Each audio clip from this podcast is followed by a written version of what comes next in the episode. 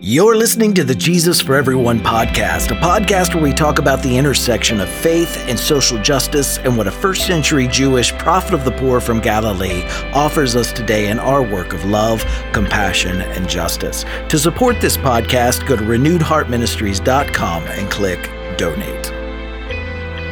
I'm concerned about the type of fruit that so many white, straight, cisgender Christians are producing. Is this fruit life giving or is it poisonous? Does our fruit look like the fruit of the original vine? And if not, what vine have we allowed ourselves to be grafted into instead? Hi, everyone. Welcome to this week's episode of the Jesus for Everyone podcast. My name is Herb Montgomery, and this is episode 369. Our title this week is Branches Grafted to a Poisonous Vine. Our reading this week is from John's Gospel. I'll be reading John 15, 1 through 8 from the Divine Feminine version of the New Testament. I am the true vine, and my mother is the gardener. She removes every every branch in me that doesn't bear fruit, and prunes every branch that bears fruit, so that it may bear more fruit. You're already clean because of the message I've told to you. Remain in me as I remain in you, just as the branch cannot bear fruit by itself unless it remains in the vine, neither can you unless you remain in me. I am the vine, you are the branches. Whoever remains in me and I in them bears much fruit, because you can't do anything without me. Someone who doesn't remain in me is like a branch that is thrown away and withers. They're gathered and thrown into the fire and burned. If you rem- if you remain in me and my words remain in you, ask whatever you want to and it will be done for you. My mother is glorified in this that you bear much fruit and remain my disciples. I love uh, this translation of John so much, probably because my late mother was an avid gardener, and it reminds me so much of her. It's important after almost two centuries of Christian patriarchy gendering God as exclusively male that we recognize women bear the image of the divine just as much as men do. Gendering God as male, female, and with non binary images gives us an opportunity to, to break the patriarchal monopoly on the symbols that we use for God. As Elizabeth Johnson writes in the classic uh, work, work, She Who Is. This is Kindle Location 826. While officially it is rightly and consistently said that God is spirit and so beyond identification with either male or female sex, the daily language of preaching, worship, catechesis, and instruction conveys a different message. God is male, or at least more like a man than a woman, or at least more fittingly addressed as male than as female. Upon examination, it becomes clear that this exclusive speech about God serves in manifold ways to support an imaginative and structural world that excludes or subordinates women. Wittingly or not, it undermines women's humanity, women's human dignity as equally created in the image of God.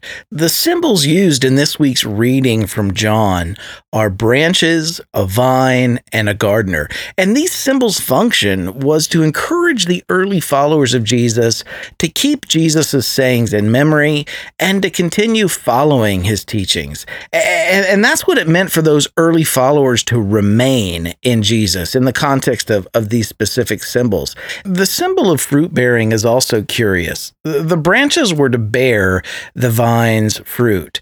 In other writings of the Johannine community, we get a hint of what kind of fruit the early followers of Jesus uh, were to bear. In 1 John 2 6, it says, Whoever claims to remain in him must live as Jesus did. And although the passage that we began with focuses on bearing fruit rather than being a dead or a withered branch which bears nothing, in 1 John 2 6, we see that the kind of fruit one bears, well, that matters too. And the Synoptic Gospels make this point in Luke 6 uh, 43 for 44 no good tree bears bad fruit, nor does a bad tree bear good fruit. Each tree is recognized by its own fruit. People do not pick figs from thorn bushes or grapes from briars. So, what was the fruit of Jesus's life and what should be the fruit of the lives of those who who claim to follow that Jesus. In other words, what does it mean for Christians today, American Christians, to live as Jesus did? And a few things come to mind almost immediately.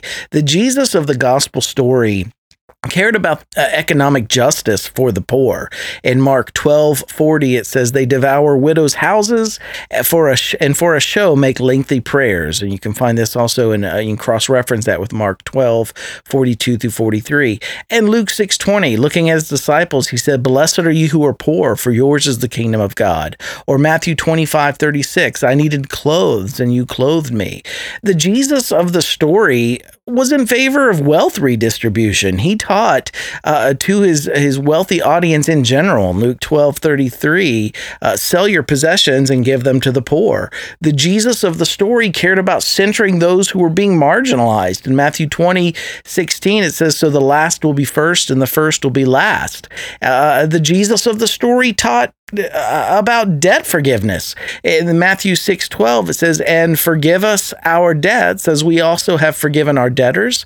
In Luke 4 uh, or 742, rather, it says, Neither of them had the money to pay him back, so he forgave the debts of both. And you can cross reference that with Matthew 18 27. And also in Luke 4 18 through 19, the Spirit of the Lord is on me to proclaim the year of the Lord's favor. Remember that year of the Lord's favor is when all debts were forgiven. So the Jesus of the story, he also cared about incarcerated people. In Luke 4 18 through 19, the Spirit of the Lord is on me to proclaim freedom for the prisoners. In Matthew 25 36, I was in prison and you came to visit me. The Jesus of the story cared about liberating the oppressed. Again, in Luke 4 18 through 19, the Spirit of the Lord is on me because he's anointed me to set the oppressed free. Uh, the Jesus of the story cared cared about making sure the sick in society were taken care of. In Matthew 25, 36, I was sick and you looked after me. Matthew 4, 23, Jesus went throughout Galilee, teachings in their synagogues, proclaiming the good news of the kingdom and healing every disease and sickness among the people. Matthew 14, 14, when Jesus landed and saw a large crowd, he had compassion on them and healed their sick. The, the, the Jesus of the story also remember taught nonviolence. In Matthew 26, 52, put your sword back in its place, Jesus said to him, for all who draw the sword will die by the sword. And so much more. So let's pause and just for a moment look a little bit at this list that we've we've made here. Concern for economic justice for the poor, wealth redistribution, centering the marginalized, cancellation of oppressive debt, liberation for incarcerated people, liberation for the oppressed, ensuring people's health care needs were taken care of, and lastly, nonviolent resistance to systemic injustice.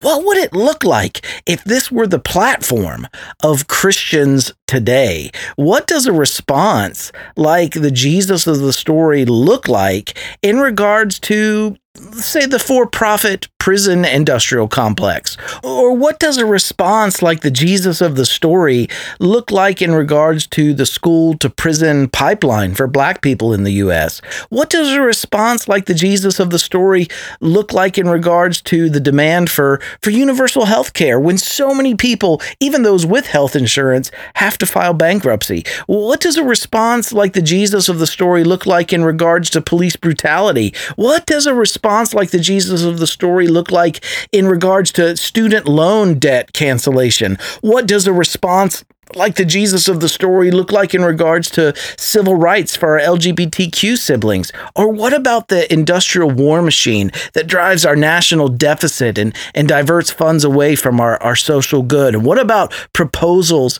to defund Social Security and Medicare for the elderly? The list could go on and on because it's in these specifics that we see uh, what could look like for Christians today to live as Jesus lived lived, to remain in Him, to bear the fruit that we all remember uh, the original vine for. And today, my concern is not that Christians aren't producing fruit with our lives. It's not that we are withered branches.